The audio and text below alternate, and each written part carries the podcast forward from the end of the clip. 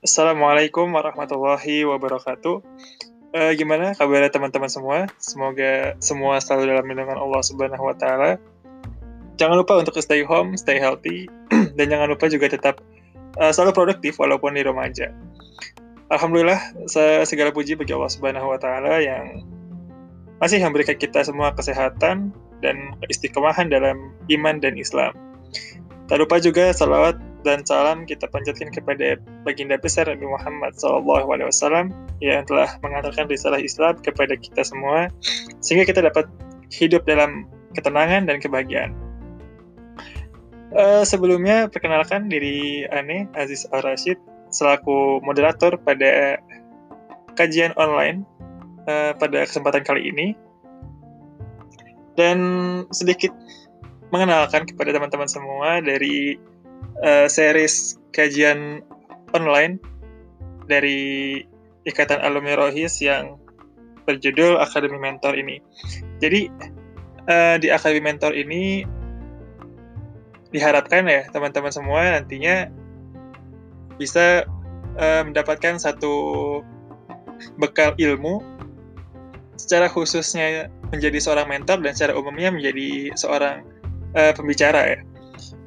Jadi insya Allah uh, Akademi Mentor ini akan dibuat tiga episode. Jadi diharapkan teman-teman semua bisa mengikuti dari uh, sampai tiga supaya uh, bisa maksimal mendapatkan ilmunya dan insya Allah ilmunya juga akan sangat bermanfaat buat teman-teman. Nggak cuma tentang menjadi seorang mentor juga, tapi insya Allah bisa bermanfaat buat teman-teman pakai ketika menjadi uh, pembicara di suatu uh, kesempatan lain atau mungkin bahkan presentasi di kelas gitu ya. Uh, seperti yang teman-teman tahu, uh, judul Akademi Mentor kali ini adalah How to be uh, Creative Speakers, di mana uh, secara garis besar kita akan sedikit membahas tentang menjadi uh, seorang pembicara yang kreatif, yang menjadi seorang pembicara yang menyenangkan dan uh, interaktif. Tapi juga nanti akan dibahas sedikit tentang secara khusus tentang menjadi seorang pembicara dalam posisi sebagai seorang mentor. Uh, pembicara kita atau pemateri kita pada kesempatan kali ini, seperti teman-teman udah uh, tahu ya, kali ini akan dibawakan oleh Bang Dedi Susanto. Sebelum kita masuk ke materi, mungkin Ane mau sedikit menyampaikan tentang biodata beliau.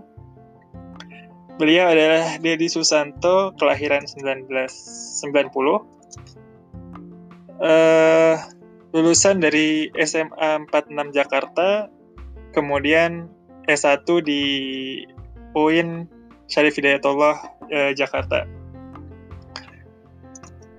Uh, ini sebenarnya pengalaman organisasi beliau dan pengalaman kerjanya luar biasa, masya Allah banyak banget ya.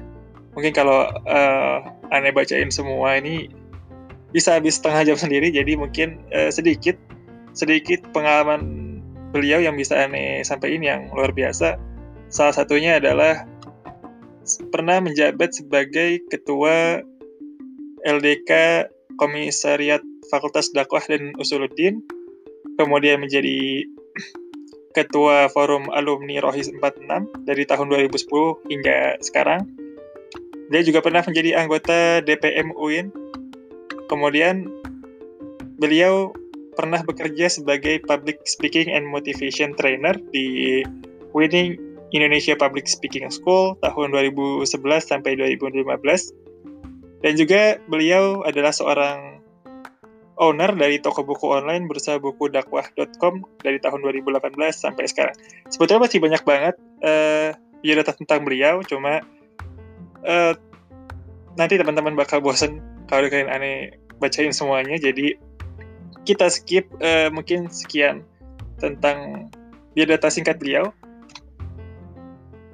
Kalau gitu tanpa berlama-lama, langsung aja kita dengarkan sama materi yang akan dibawakan dari Bang Dedi Susanto kepada beliau dipersilakan.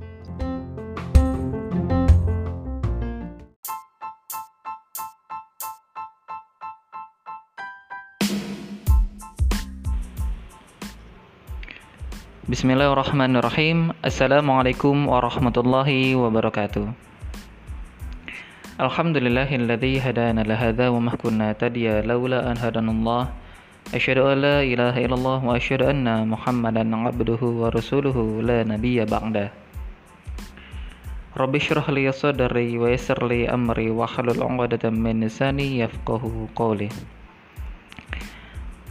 Bersyukur kepada Allah Subhanahu wa taala yang hingga pada detik ini kita sama-sama diberikan begitu banyak nikmat hingga kita bisa sama-sama berinteraksi melalui kanal digital ini dalam keadaan sehat, dalam keadaan menikmati sajian keberkahan di bulan Ramadan yang spesial berbeda daripada Ramadan tahun-tahun sebelumnya kita teringat dengan pesan Rasulullah SAW bahwa ada dua nikmat yang sering kali kita lalaikan, yaitu nikmat sehat dan nikmat waktu luang.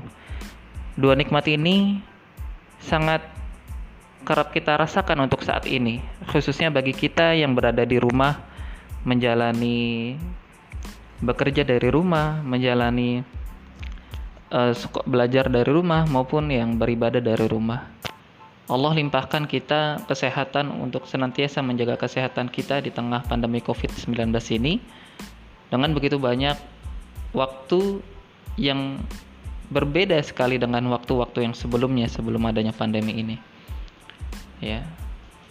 Maka mari kita bersabar sekaligus menggenapkan rasa syukur kita kepada Allah Subhanahu wa taala bahwa masih ada hikmah dan begitu banyak pelajaran yang bisa kita ambil dari ujian Allah yang tengah kita hadapi ini bersama.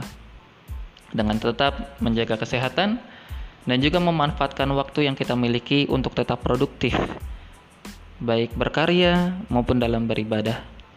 Semoga Allah senantiasa lindungi diri kita dan senantiasa memudahkan segala urusan serta melapangkan usaha-usaha kita dalam aktivitas kita sehari-hari. Amin amin ya rabbal alamin.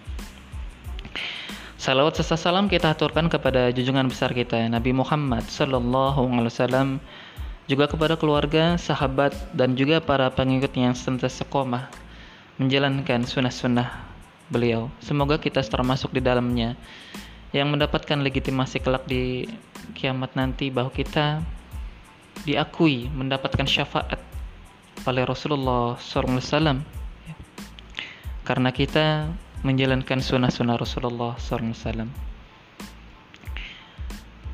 Akhwati rahmakumullah, para pendengar yang dirahmati Allah. Hari ini kita akan sama-sama membahas suatu tema yang diamanahkan oleh panitia yaitu how to be a creative speaker. Bagaimana menjadi seorang pembicara yang kreatif. Ada dua hal untuk kita dapat menjadi seorang pembicara yang baik. Yang pertama adalah kita hiasi diri kita dengan ilmu, ya, dengan mengikuti banyak seminar, memahami teori-teori public speaking, memahami bagaimana teknik-teknik tertentu dan sebagainya yang berkaitan dengan kemampuan kita sebagai seorang pembicara yang menunjang dalam kemampuan public speaking.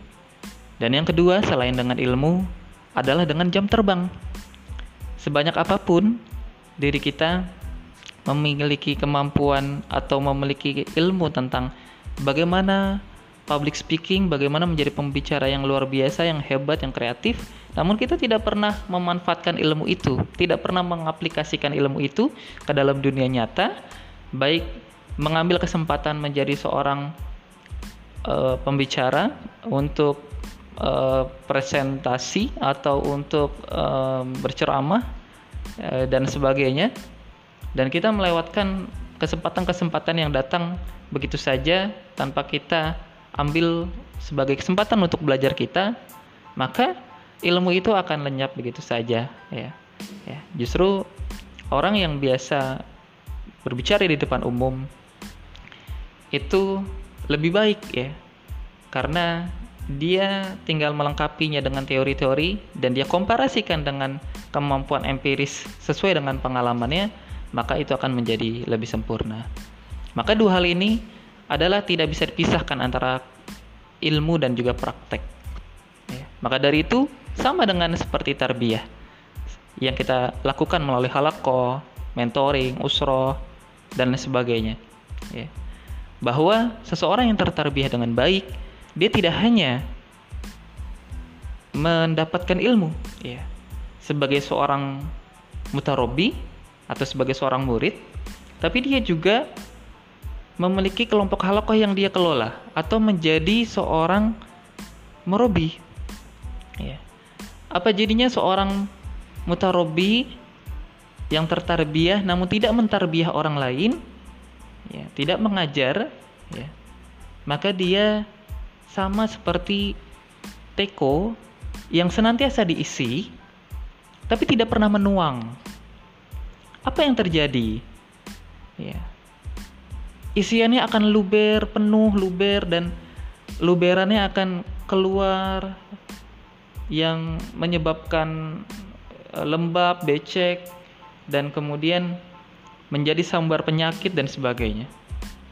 Maka coba perhatikan, banyak orang yang mungkin ilmunya banyak, ya, tapi tidak diimbangi dengan kemampuan e, mengajar yang baik, emosionalnya tidak baik dan sebagainya atau orang yang tarbiyah tapi tidak mentarbiyah ya. Ya kadang ilmunya banyak justru malah jadi sakit ya. Ya tidak hanya sekedar sa sakit fisik maksudnya yaitu muncul adanya sakit-sakit hati yang muncul. Mulai adanya rasa sombong karena ilmunya banyak ya. Merendahkan orang lain ya. E, merasa bahwa pendapatnya paling benar sendiri dan sebagainya ya ya Entah itu kenapa muncul begitu ya. Karena boleh jadi dia menyerap banyak ilmu namun tidak membaginya ya. Ya, ya itu sudah sunatullahnya ya. Kalau orang yang tidak mau berbagi bahkan hanya dengan ilmu tidak dibagi maka akan ada ketidakbaikan yang terjadi ya. Ya. Sebaliknya, bagaimana dengan orang yang mentarbiah orang lain namun dirinya tidak tarbiyah dia yang mengelola halakoh menjadi murobi tapi dia tidak punya guru tidak punya murobi juga gitu. Apa yang terjadi? Maka itu sama seperti teko yang nuang terus tapi tidak pernah diisi. Lantas pertanyaan apa yang akan ia isi? Ya. kosong. Sama ya. Binaannya jadinya kering ya. Binaannya kering tidak mendapatkan manfaat dari likoknya ya. Entah apa yang dicari namun ada yang kurang dalam halakoh itu. Adanya kegersangan adanya ketidaknyamanan yang lambat laun akan membuat para binaannya merasa tidak nyaman bosan jengah ya, jenuh. Yang kemudian tidak membutuhkan waktu lama untuk kemudian kelompok tersebut menjadi bubar ya. Atau muntaber mundur tanpa berita. Ya. Jika tidak demikian ya maka boleh jadi inputnya tidak baik inputnya yang salah menghasilkan output yang salah ya. Maka jadilah binaan-binaan yang dia bina itu sama juga salahnya gitu ya. Ya, ya. Allah alam semoga Allah lindungi diri kita ya. Maka dari itu kita terlengkapi bahwa jika kita sudah merasakan nikmatnya tarbiyah, mendapatkan nikmatnya uh, tarbiyah Islamiyah hingga pada detik sekarang ini, maka sebagai salah satu wujud syukur kita adalah menjadi seorang merobi, mengelola satu kelompok halakoh sendiri. Ya. Yang lihatlah ya, jika teman-teman rasakan ya, dengan membina suatu kelompok halakoh menjadi seorang merobi, akan ada keberkahan-keberkahan tersendiri yang Allah berikan kepada diri kita. Allah jaga diri kita dari maksiat. Allah jaga diri kita untuk senantiasa berbuat taat. Karena diri kita memiliki tanggung jawab sosial. Kita punya binaan-binaan. Maka Allah jaga diri kita. Ya. Dengan Allah pelihara rasa malu, dengan Allah pelihara dalam diri kita motivasi yang lebih untuk menjadi lebih baik dari binaan kita dan lain sebagainya. Namun, jika semua semangat itu sudah ada, sekali lagi, bahwa kita harus membekali diri dengan ilmu. Maka dari hari ini kita akan membahas tentang how to be a creative speaker ya.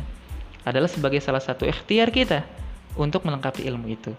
Semoga dari apa yang saya paparkan ini ada manfaat yang bisa kita ambil dan uh, menjadi menjadi satu nilai lebih untuk kita nanti uh, praktekkan dalam mengelola suatu halakoh.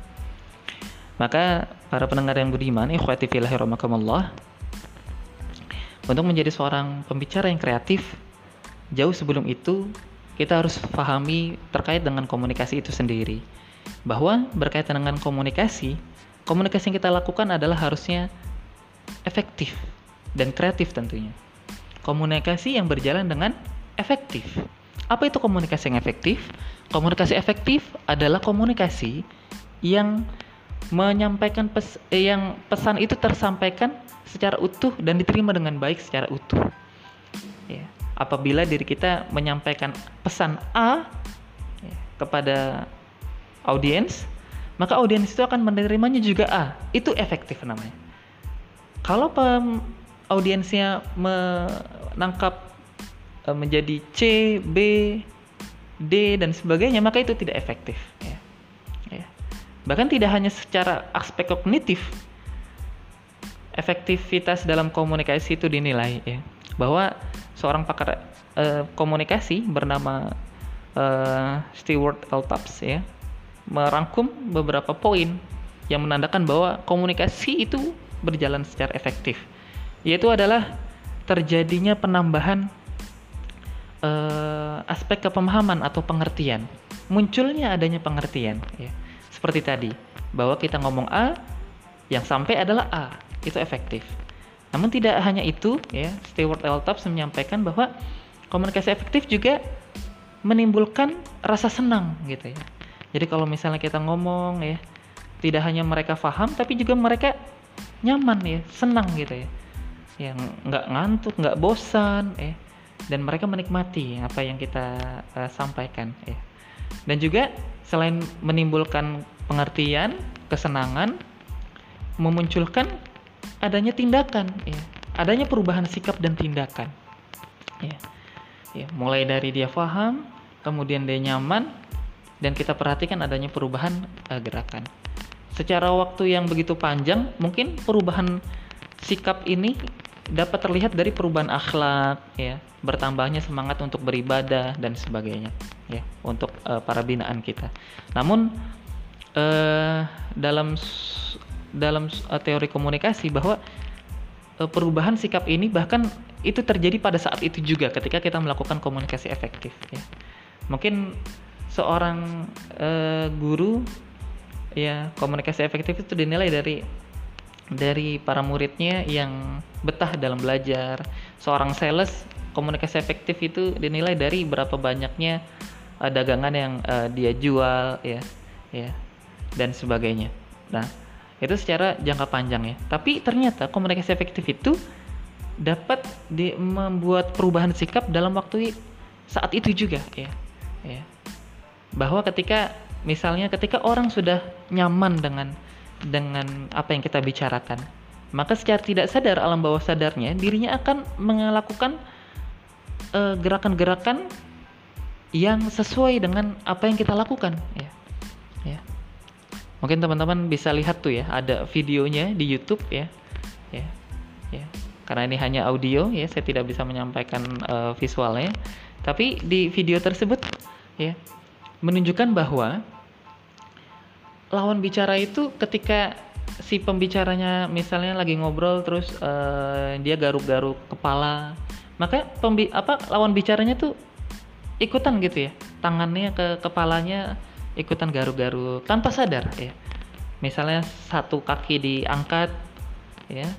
Terus lawan bicara juga melakukan hal demikian. Pembicaranya melakukan uh, gerakan bersandar ke ke kursi belakang misalnya lawan bicara juga melakukan hal demikian artinya apa ya artinya ternyata perubahan sikap itu juga langsung bisa terjadi pada saat itu juga ya ya karena ketika kognitifnya sudah mendapat kepemahaman, emosinya mendapatkan rasa kenyamanan, ya dirinya akan melakukan tindakan yang juga nyaman, yaitu menyamakan frekuensi dengan uh, bicaranya, ya. Ya.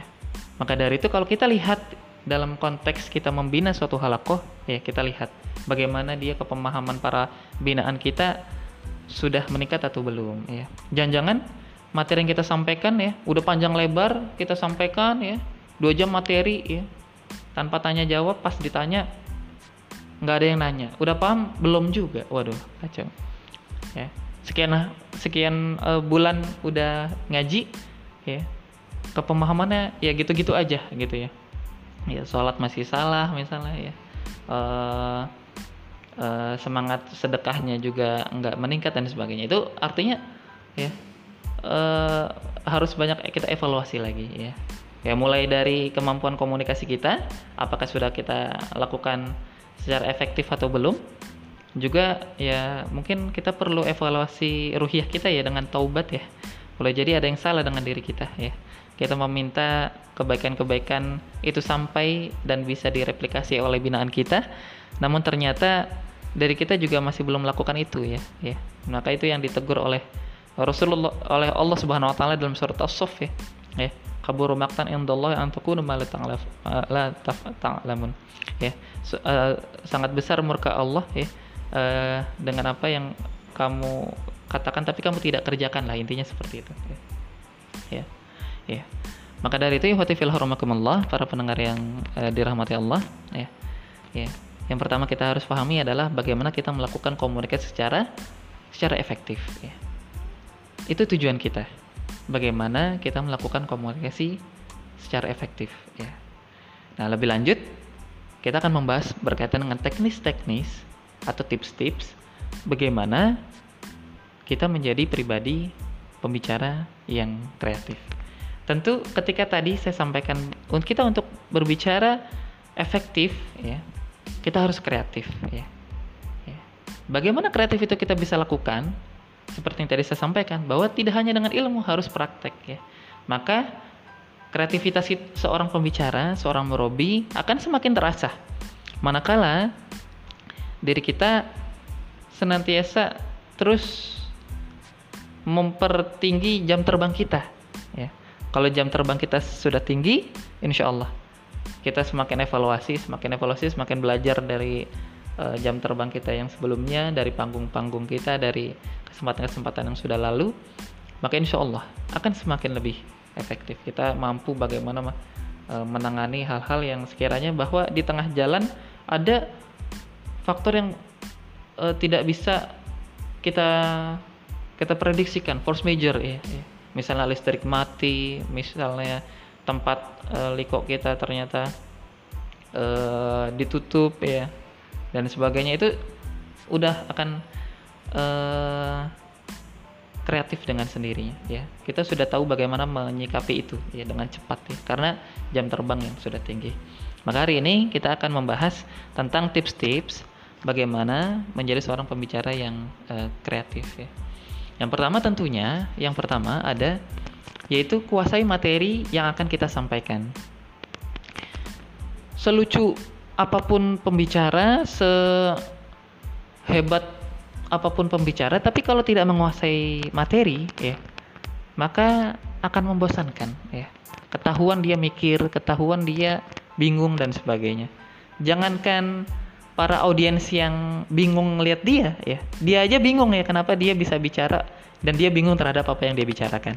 Maka dari itu yang pertama fahami kuasai betul materi yang akan kita sampaikan. Ya maka bedanya antara murobi dan mutarobi sebetulnya adalah di mas di jam belajarnya aja ya. Ya. Kalau murobinya belajar semalam sebelumnya mutarobinya belajar besoknya ya karena diajarin sama murobinya cuma beda itu aja sebenarnya ya ya. Beda jam belajarnya aja gitu. Maka dari itu itu harus kita lakukan ya. Meskipun materi yang akan kita sampaikan sudah pernah kita dengar dan kita dapatkan berkali-kali gitu. Tetap kita harus belajar. Kita baca lagi materinya. Kita kalau perlu ada ayat ataupun ada hadis yang perlu kita hafal kita hafalkan itu sebelumnya ya ya. Agar ketahuan bahwa kita menguasai itu ya.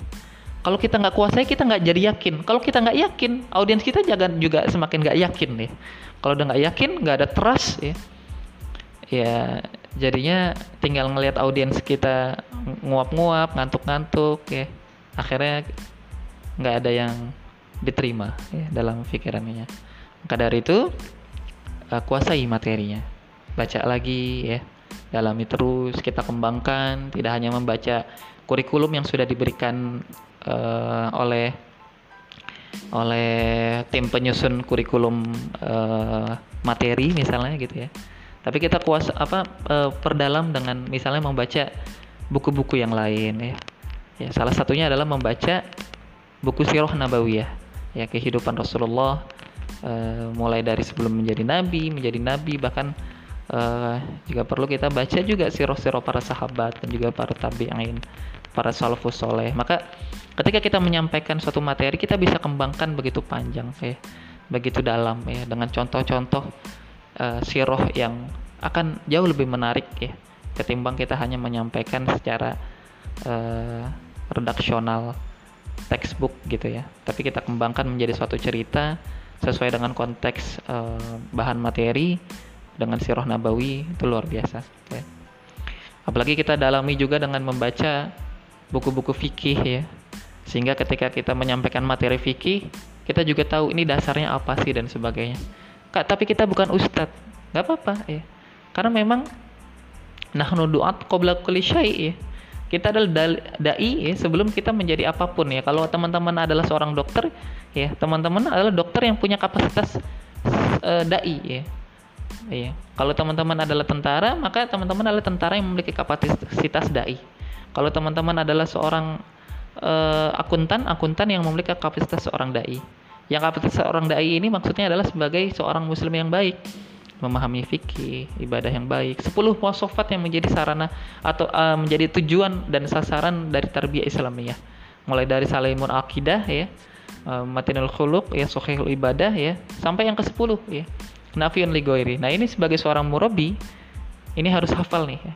10 mosofat ini ya karena menjadi tujuan ya kalau pembicara tidak tahu tujuan tidak tahu ke mana arahnya maka eh, akan menu, akan ya akan gagal juga intinya seperti itu ya maka memahami tujuan bahwa kita membina untuk menciptakan generasi yang soleh menjadikan mereka menjadi murabi-murabi baru kelak di kemudian hari yang memiliki kemampuan mosofat tarbiyah yang baik, maka kita harus paham tujuan dari tarbiyah untuk itu semua, ya.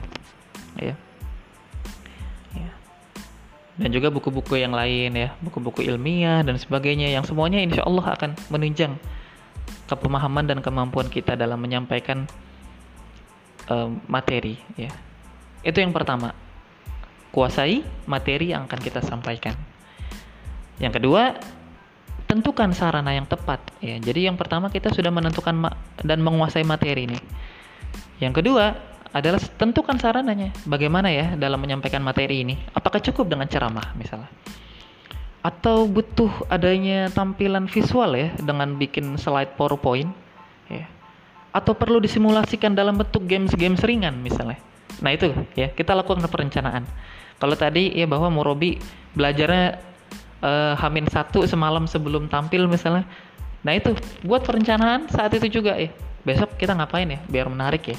Biar nggak bosen cuma duduk uh, dengar ceramah dan sebagainya. Apa ya gitu ya. Variasi dan dinamisasi apa yang harus kita uh, suguhkan kepada para audiens kita ya gitu ya. Nah itu harus kita pikirkan. Kita tentukan itu ya. Dan itu bisa jadi berkaitan juga dengan materi yang kita sampaikan. Oh materi ini akan lebih baik dengan praktek nih, nggak cukup dengan teori. Kayak contoh misalnya materi tentang bagaimana berwudu dengan baik, ya. bagaimana sholat sesuai dengan uh, sunnah Rasulullah. Nggak cukup tuh dengan lisan saja tuh nggak cukup ya. Ya teman-teman berwudu yang baik itu harus kumur-kumur. Kumur-kumurnya itu menye, uh, harus dengan uh, serius dan istinsyak hidung. Ya kemudian uh, itu kayak gitu-gitu akan membosankan ya. Nah, tapi akan lebih mudah eh, selain dilakukan secara itu baik.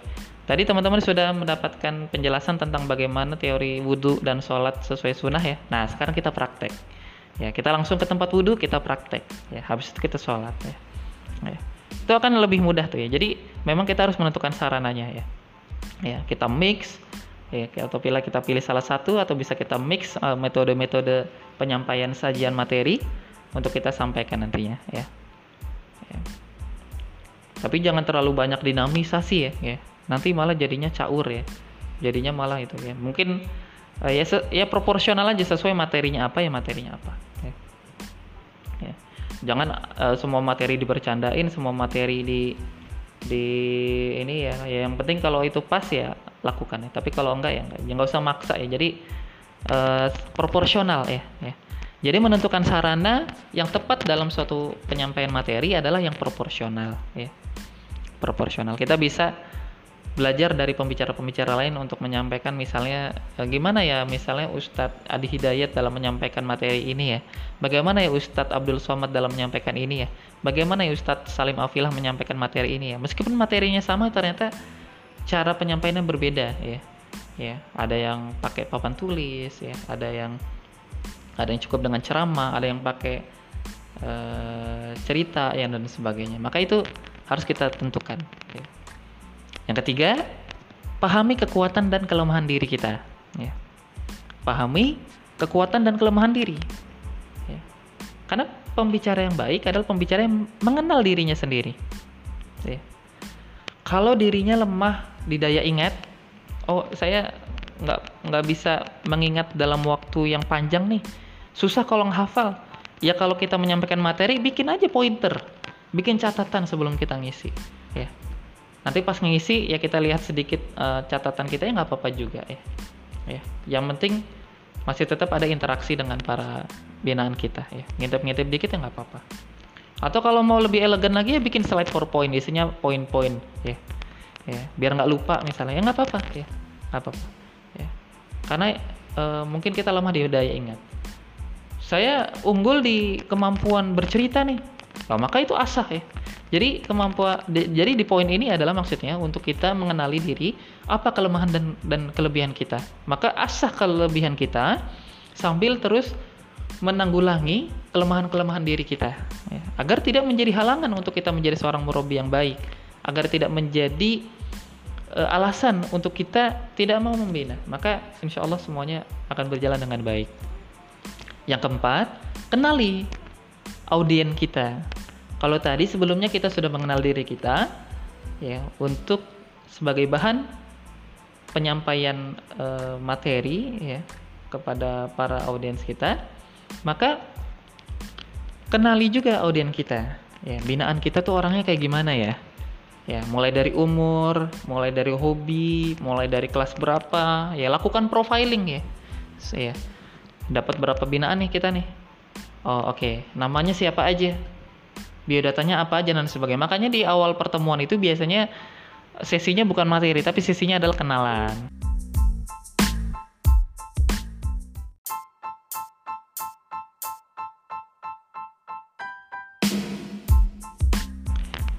Yang keempat adalah kenali audien kita. Kalau sebelumnya kita sudah mengenal diri kita, kelemahan dan kelebihan kita, untuk uh, sebagai bahan untuk kita menyampaikan uh, presentasi kita, maka selanjutnya adalah kenali audien kita. Mengenal audien kita ini, ya, itu bisa dengan cara melakukan profiling, ya.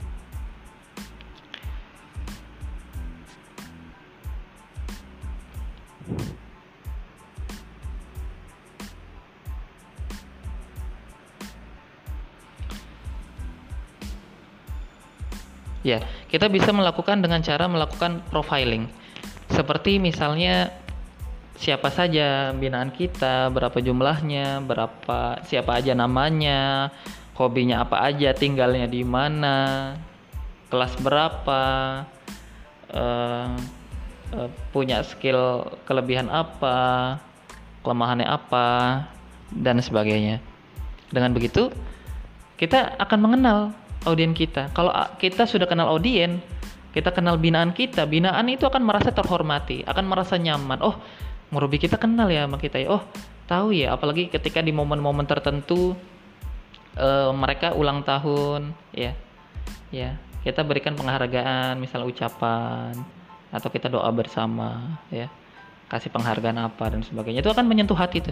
Ini salah satu mengenal nama mengenal profiling itu itu adalah uh, kiat-kiat yang uh, bisa kita dapatkan dalam untuk menyentuh hati lawan bicara kita. Ini sama uh, seperti yang disampaikan oleh Ustadz Abbas Asisi ya di bukunya bagaimana cara menyentuh hati.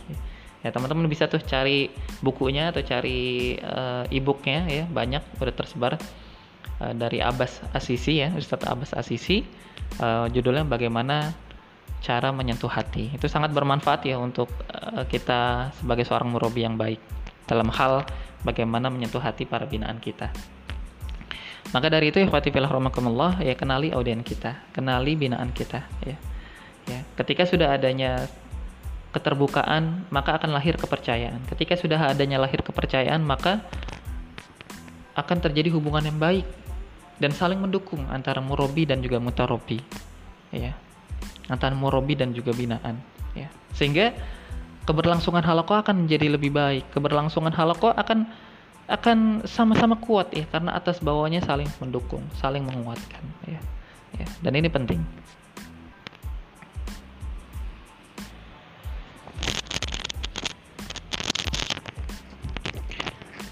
Selanjutnya adalah call to action atau ajak orang untuk melakukan tindakan.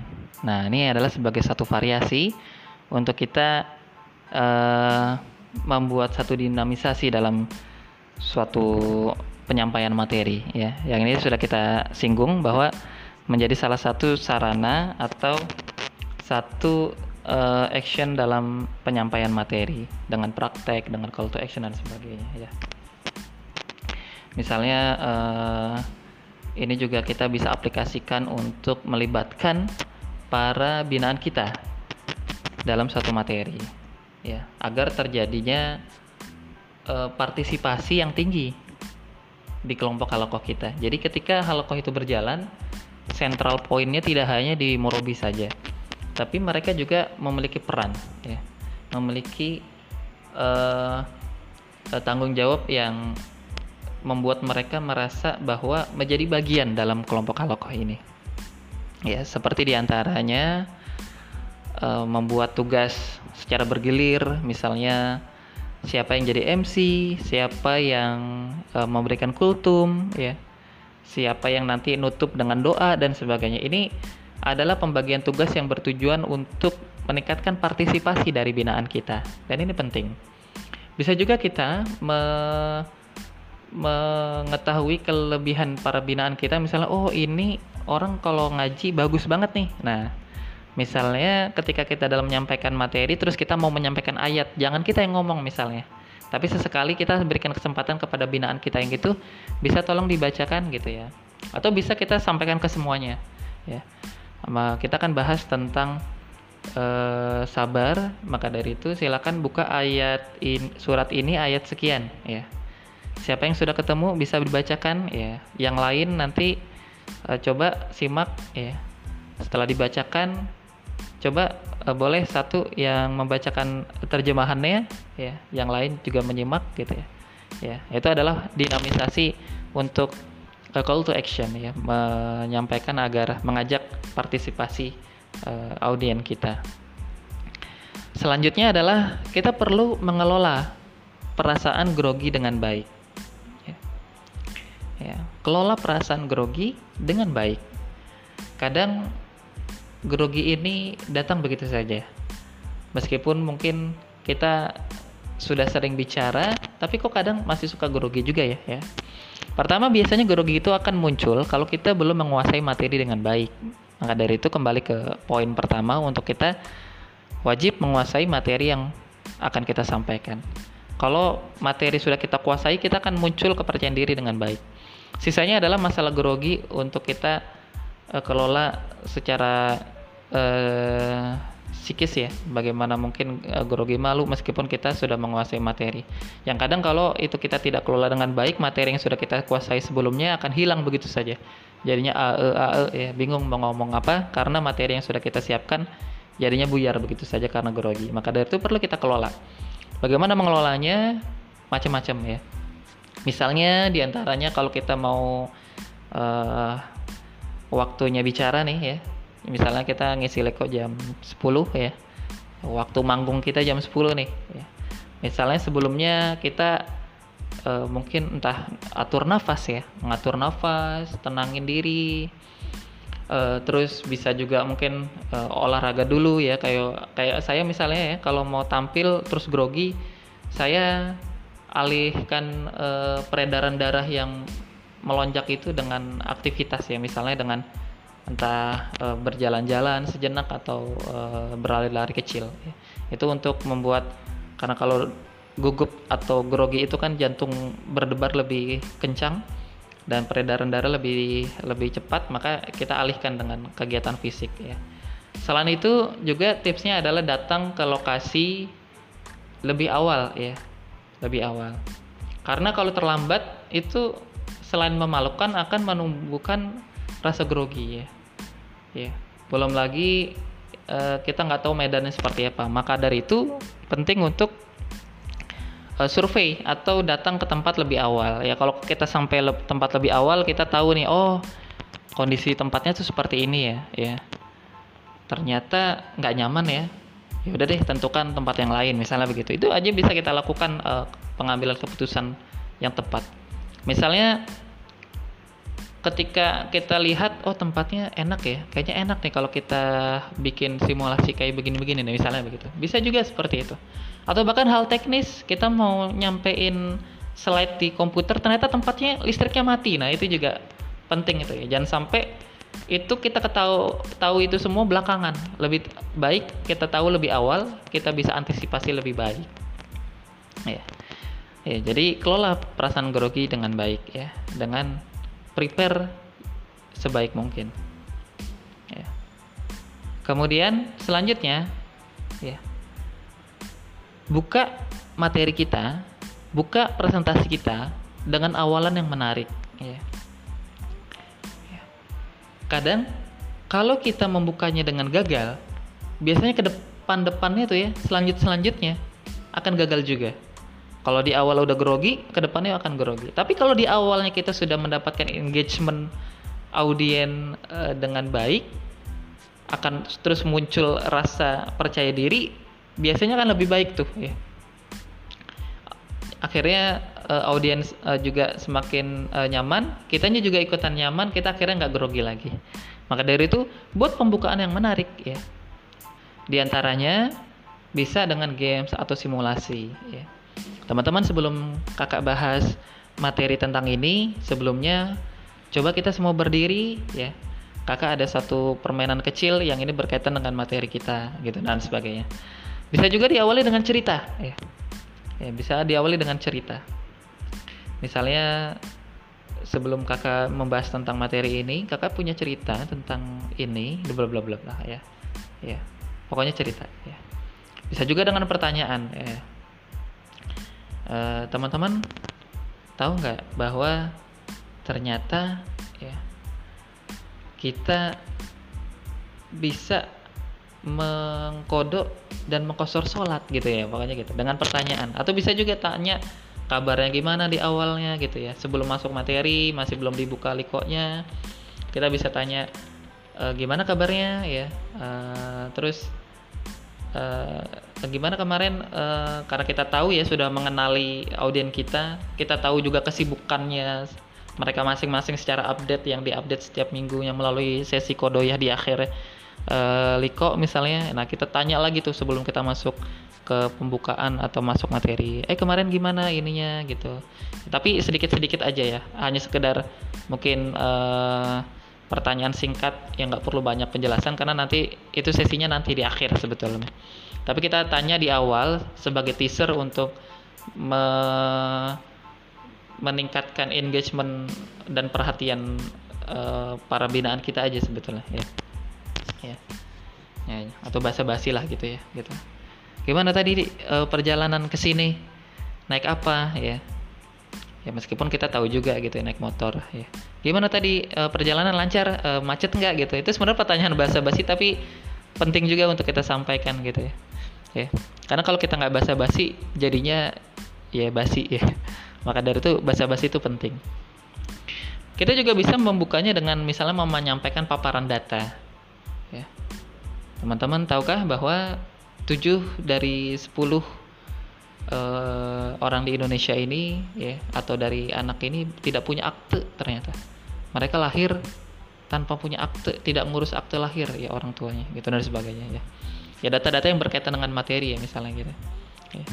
Teman-teman tahukah bahwa mencuci tangan itu ya yang sekarang sedang digembor-gemborkan di masa e, Covid ini ya ternyata itu diakui oleh seluruh dunia itu yang di mana sudah diajarkan oleh Rasulullah sebelumnya gitu ya. Nah begitu. Dan ada hadis tentang ini gitu misalnya gitu. Nah itu ya menyampaikan data-data yang yang relevan tentang pembicaraan kita. Kemudian bisa jadi kita buka dengan audio visual misalnya dengan presentasi. Kayak contoh baik uh, sebelum kita lebih lanjut uh, coba ya teman-teman lihat dan simak video berikut ini gitu ya. Nah, itu udah cukup menjadi pembuka.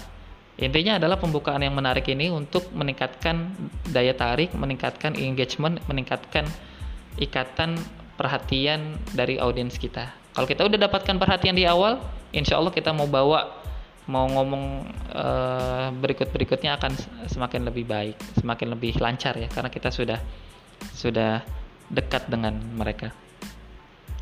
Kemudian selanjutnya adalah optimalkan bahasa verbal dan voice ya. Ya. Di sini kakak ingin menyampaikan tentang 3 V ya, 3 V ya. Verbal, voice dan visual ya. Seorang itu biasanya untuk berbicara soal komunikasi efektif uh, biasanya uh, untuk didengar ya. Siapa sih mereka yang didengar itu biasanya karena punya otoritas ya. Punya popularitas ya punya kapasitas. Itu biasanya adalah orang-orang yang didengar ya. Ngomong apa didengar ya. Orang-orang senang dengar mereka ya. bahkan orang yang popularitas ya uh, seperti artis ya baru cukur rambut aja itu bisa jadi berita ya. Gunting kuku aja bisa jadi berita misalnya gitu ya. Nah nah sementara kita yang cuma uh, otoritas juga nggak punya popularitas juga seadanya ya kapasitas juga eh, pendek-pendek tipis-tipis aja gitu ya. Apa yang harus kita lakukan? Nah, ini maksimalkan trivi ini. Ya. Albert Mehrabian itu dalam bukunya Silent Word mengemukakan bahwa faktor efektivitas kita dalam komunikasi itu ditentukan dari trivi ini. Verbal, voice dan visual. Yang ternyata luar biasa keefektifan keefektifan uh, komunikasi itu besar dipengaruhi oleh visual. Ia menempati posisi 57 57 persen ya dalam uh, menentukan keefektifan uh, seseorang. Karena apa? Karena biasanya orang lebih percaya terhadap apa yang dia lihat daripada yang dia dengar gitu ya. Mungkin teman-teman pernah melakukan simulasi uh, games kayak uh, disuruh pegang dagu malah pegangnya jidat gitu ya. Karena dia ngelihat orang yang nyuruh itu pegangnya jidat ya. Kita akhirnya ikutin jidat. Padahal perintahnya adalah lakukan apa yang saya katakan misalnya gitu. Nah nah permainan itu sebenarnya adalah menjadi contoh bahwa banyak orang yang lebih percaya terhadap apa yang dia lihat daripada apa yang dia dengar. Maka dari itu kemampuan visual itu penting untuk kita perhatikan untuk kita menjadi seorang pembicara ya ya, karena menempati 57%. Lantas eh, bagaimana verbal dan eh, voice ya? Verbal yang berupa kata-kata baik tulisan maupun eh, kata-kata itu ternyata hanya menempati posisi eh, tujuh persen saja ya tujuh persen saja ya. sangat sedikit sekali uh, menyumbang uh, keefektifan ya jika tidak dibalut dengan voice ya Nah, voice ini menempati persentase 38 persen. Ya, 38 persen. Ya. Maka dari itu penting sekali untuk memahami ya, memahami kemampuan trivi ini ya. Nah, sekarang kita bahas untuk pengoptimalisasian bahasa verbal dan uh, voice ya, ya, verbal dan voice. Adalah dengan yang pertama melatih diri untuk senantiasa menggunakan kalimat yang efektif kadang kalau kita ngomong panjang lebar kadang pernah dengar eh, pernah dengar ya uh, orang misalnya kalau ngomong panjang nih. Padahal kita udah nangkep ya dia pengen ngomong uh, ini gitu ya ya. Pengen ngomong kalau buang sampah jangan sembarangan dong misalnya gitu dong ya. Tapi dia ngomong panjang lebar panjang lebar ya ngomongin tentang uh, nanti banjir lah ngomongin nanti uh, tukang sampah nggak pernah ngambil-ngambil lah jadinya kotor lingkungan lah dengan ngomongin kebijakan pemerintah lah dan sebagainya. Oh panjang tuh. Padahal cuma ngomongin tolong dong kalau buang sampah jangan sembarangan. Udah gitu doang gitu ya. Tapi dia panjang lebar gitu. Nah kita jangan sampai menjadi orang itu gitu ya. Ngomong panjang lebar tapi uh, sebenarnya cukup dengan sekian kalimat saja udah cukup gitu. Itu pemborosan.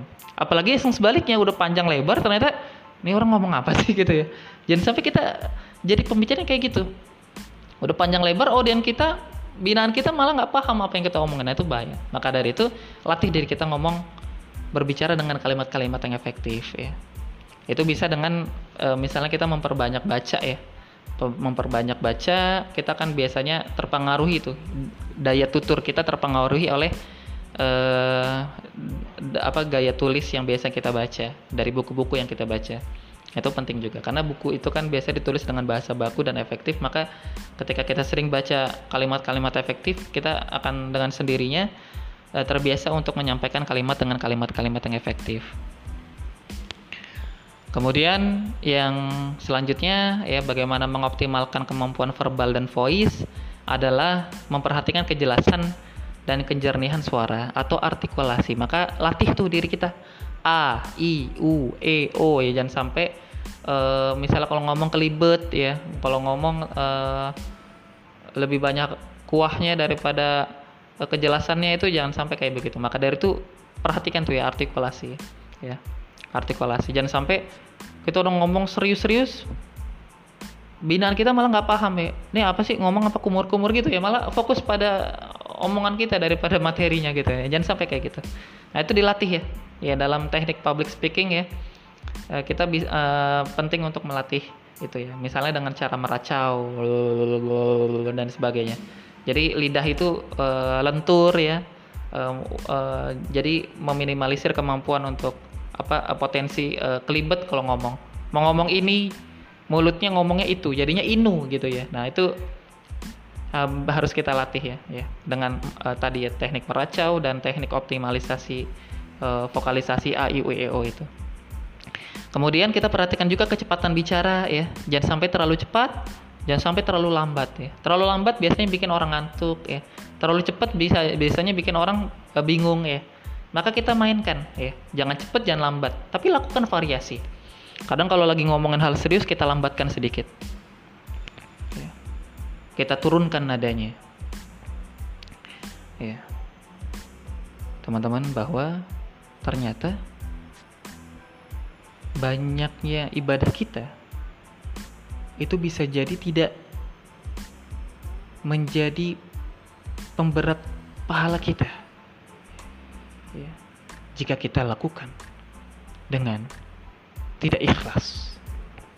Nah, contoh kayak begitu ya. Jadi kita ngomongnya pelan, enggak bukan volume yang pelan ya, tapi lambat ya, e, temponya lambat, nadanya diturunkan. Itu biasanya membuat e, para audien kita akan dengar dengan lebih lebih seksama. Ya. Selain itu juga memperhatikan variasi nada suara ya. Ya do re mi ya itu kapan kita harus ngomong dengan nada do lam, apa eh, rendah ngomong dengan nada biasa re ngomong dengan nada tinggi mi ya kalau kita ngomong tentang cerita misalnya semangat perjuangan Rasulullah kita ngomong dengan nada mi ya semangat ya apalagi ngomongin tentang sejarahnya Umar bin Khattab yang semangat ya ngomongin tentang kemenangan perang dan kejayaan Islam dengan semangat ya. Kalau ngomongin tentang yang sedih-sedih misalnya uh, sahabat gugur dan sebagainya dengan ada do ya dengan ada agak lambat dan sebagainya. Nah itu kita mainkan. Dan juga ada teknik pause ya teknik pause atau teknik jeda. Nah ini biasanya untuk mengantisipasi kalau kita ngomong kesuka suka ngomong e ya teman-teman hari ini uh, kita akan bahas materi uh, tentang uh, nah kebanyakan ngomong e malah bikin audien kita kadang nggak fokus. Bahkan e, malah lebih senang menghitung berapa banyak e yang dikeluarkan e, oleh pembicaranya. Maka dari itu kita harus antisipasi e ini. Yang pertama adalah mengetahui kenapa e itu terjadi. E itu terjadi karena nafas di tenggorokan kita terus keluar, tapi mulut kita tidak membentuk suatu kata ya. Jadinya e, nafas terus. Selain itu, e, itu terjadi karena kita sedang mikir. Nafasnya keluar terus tapi kita kita lagi mikir, nggak dibungkus dengan suatu kata jadinya e. Caranya adalah dengan jeda. Berhenti aja sejenak. Ya, kalau bahasa baca Qur'annya saktah gitu ya. Berhenti sejenak tanpa mengambil nafas ya. Ya, tapi kita ngambil nafas aja nggak apa-apa sih. tapi jangan terlalu lama ya. Ya, nanti malah kebanyakan jedanya bingung juga ya. Jeda ini bermanfaat selain untuk kita memberi waktu kita untuk berpikir, juga meningkatkan daya tarik dan daya perhatian konsentrasi audien kita. Teman-teman sekalian, tadi ketika saya berjalan menuju tempat ini, tidak jauh dari tempat ini, ada satu gang kecil. Motor saya masuk di sana. Saya perhatikan ada seorang nenek-nenek. Saya lewatin, saking memperhatikan nenek-nenek itu, tanpa sadar, ternyata motor saya masuk lubang, misalnya gitu ya. Nah itu selain lagi mikir ke depannya ngomong apa ya, itu orang-orang juga ngomong apa juga lebih perhatian. Dengan apa sih ini setan atau bukan sih nenek-nenek kayak gitu. Nah jadi ada dua manfaat yang kita dapatkan ketika kita melatih kemampuan jeda atau pause ya tadi ya. Ya, kalau tadi kita membahas tentang optimalisasi kemampuan verbal dan voice, kita sekarang mengoptimalisasi kemampuan ver, uh, visual ya, non verbal atau visual ya. Ya, visual sekali lagi menempati posisi tertinggi dengan persentase 57%. Maka dari itu penting sekali untuk kita memperhatikan itu. Yang pertama adalah ketika kita menjadi seorang pembicara, perhatikan kontak mata kita. Kalau kita grogi, biasanya kita diajarkan untuk nunduk ya. Ya jangan nunduk terus ya. Atau dilihat, eh, bahkan kita diajarkan untuk lihat saja audiens kita. Kalau nggak berani tatap matanya, tatap jidatnya ya. Kalau perlu begitu. Tapi berikan porsi kontak mata yang merata kepada seluruh audiens kita ke depan, ke kanan, ke kiri ya. Jangan cuma depan mulu ya. Yang kiri perhatikan ya. Dilihat dan disapa juga ya. Nah, itu apalagi kalau kita sedang halakoh ya melingkar itu ya kita berikan porsi ya yang dekat ya kita lihat kita sentuh yang jauh kita sapa ya agar apa agar semuanya mendapatkan perhatian yang sama kemudian maksimalkan kemampuan ekspresi wajah kalau kita sedang ngomongin hal yang serius maka kita juga serius kalau kita ngomongin seneng, ya ketawa ya. Dengan ceria wajahnya, ya. Jangan muka angker mulu ya, ya. Jadinya serem gitu. Ya, perhatikan ekspresi wajah. Itu akan mengikat uh, konsentrasi dan daya tarik uh, para pembicara, para para audien kita gitu. Kemudian lakukan uh, perhatikan gestur dan postur kita. Gerakan tangan kita seperti apa? kita kunci. Jangan sampai kalau kita grogi kita ngomong kadang tangan tuh ya kalau kita otak lagi mikir tangan suka gerili garuk-garuk apa aja ya. Yang garuk digatel yang nggak gatel juga digaruk gitu ya. Ya untung nggak garuk orang lain ya. Cukup garuk badan diri sendiri. Kalau coba kalau garuk barang orang lain ya. Ya bisa jadi konflik nih jadinya bukan jadi ngisi materi jadinya malah berantem gitu. Maka dari itu penting kunci tangan kita kita bisa manfaatkan tangan kita sebagai alat bantu untuk kita menyampaikan materi ya kita ngomong panjang, eh, rendah, beralur-alur, sangat tinggi sekali, dengan berat, semangat. Itu bisa kita visualisasikan dengan bantuan tangan kita. Macam presenter di TV, misalnya begitu ya. ya. Kita perhatikan bagaimana dia mengunci tangannya ditaruh di mana ya. Kalau ditaruh di saku, kesannya dia e, menyembunyikan sesuatu. Kalau ditaruh di belakang, kesannya menyembunyikan sesuatu dan dia sedang beristirahat. Kalau ditaruh di uh, depan dikunci diikat di depan di dada kesannya dia sombong ya uh, jagoan centeng dan sebagainya ya bagaimana cara menguncinya depan ya ya ditaruh di depan sejajar dengan dengan perut kita dan kita gunakan uh, sesuai dengan kebutuhan ketika kita berbicara ya dan juga perhatikan postur kita, cara berdiri kita kalau kita misalnya berbicara eh, dalam kondisi berdiri, kalau kita duduk bagaimana uh, duduknya ya. Ya duduknya sila ya. Ya. Jangan sampai uh, kita malah yang terlalu santai duduknya gitu ya. Malah jadinya nggak serius ya, menunjukkan uh, uh, menunjukkan ketidakseriusan dalam uh, membina itu jangan jangan sampai terlihat seperti itu.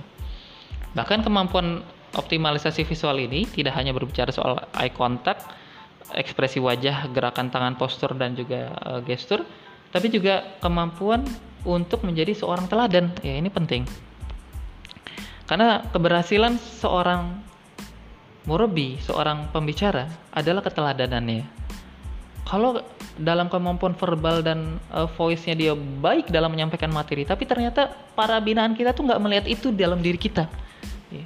Kita ngomongin tentang bagaimana sholat tepat waktu, tapi mereka tidak menemukan itu dalam diri kita. Kita menemukan menyampaikan materi tentang uh, semangat berbagi tapi dia mereka tidak melihat itu dalam diri kita kita tidak bisa menjadi teladan bagi mereka maka akan menjadi omong kosong saja begitu ya sama seperti tadi bahwa 57% ya orang akan melihat dan lebih mempercayai itu dakwah bilhal itu dilihat dari dari dari tindakan kita ya dari perlakuan kita dari akhlak kita dari segala tindak tanduk kita yang dapat dilihat oleh binaan kita. Ya. Ya.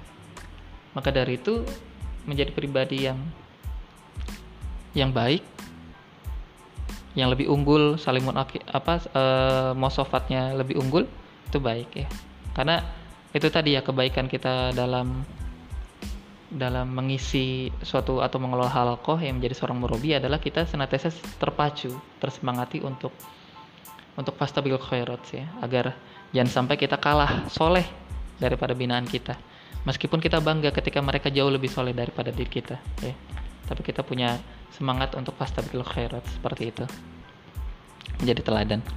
Selanjutnya mulai dari poin-poin tips tadi yang uh, saya sampaikan yang terakhir adalah be natural. Jadi diri sendiri. Ya. Yeah just be yourself ya. Jadilah diri sendiri ya. Ya. Jadilah dirimu sendiri. Kalau materi-materi tadi teori-teori tadi tips-tips tadi udah kita pahami jangan dihafalkan. Pahami aja. Dan praktekkan. Eh, jangan dihafal malah nanti ketika praktek jadi bingung ya. Jadi eh harusnya kan nggak gini harusnya gini malah jadi gagal. Ya kalau itu mau bebani lupakan dan jadilah diri sendiri dan tampil lah ya. tapi kalau teman-teman eh, bisa menampilkan itu secara baik menang, me, mengalami adanya peningkatan-peningkatan itu jauh lebih baik. Maka e, ketika kita tampil ya sebelum tampil kita perhatikan teori-teori. Tapi ketika kita tampil lupakan teori-teori. Tampillah seadanya ya. Tampillah e, dengan e, bagaimana natural kita menampilkan itu.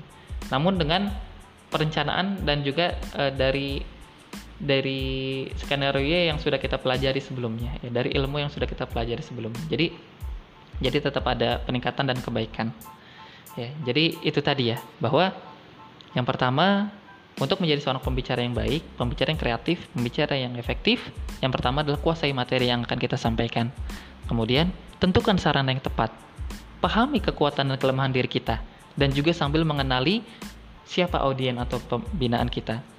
Kemudian, ajak keterlibatan para audien untuk ikut bertindak dan kelola perasaan grogi dengan baik, ya, perhatikan bagaimana melakukan pembukaan presentasi secara menarik dan juga melakukan optimalisasi 3V, verbal, voice, dan visual dan jadilah diri sendiri untuk menjadi pembicara yang baik. Ingat bahwa pembicara terbaik bukan pembicara yang terlahir langsung hebat, tapi adanya hanya pembicara yang terlatih. Tidak ada pembicara yang hebat, adanya pembicara yang terlatih. Maka dari itu, seperti yang saya singgung di awal bahwa tidak cukup dengan ilmu, teman-teman harus aplikasikan ilmu ini dalam jam terbang yang tinggi, dalam praktek-praktek berbicara yang uh, di depan umum atau sebagai seorang murubi agar melekat dan terjadinya internalisasi sehingga teman-teman memiliki kemampuan public speaking yang baik. Demikian yang kakak bisa sampaikan ya, semoga bermanfaat. Bila hitik fil. Assalamualaikum warahmatullahi wabarakatuh.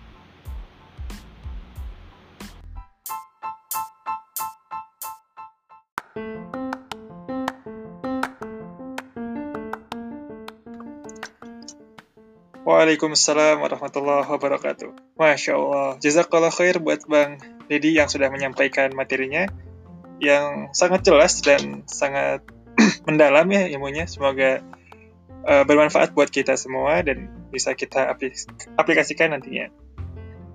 Baik teman-teman, terima kasih yang sudah mendengarkan podcast ini.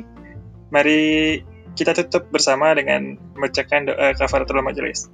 Subhanakallahumma wa bihamdika asyhadu an la ilaha illa anta astaghfiruka wa atubu ilaik. Saya Aziz Al-Rasid selaku moderator izin pamit undur diri. Wassalamualaikum warahmatullahi wabarakatuh.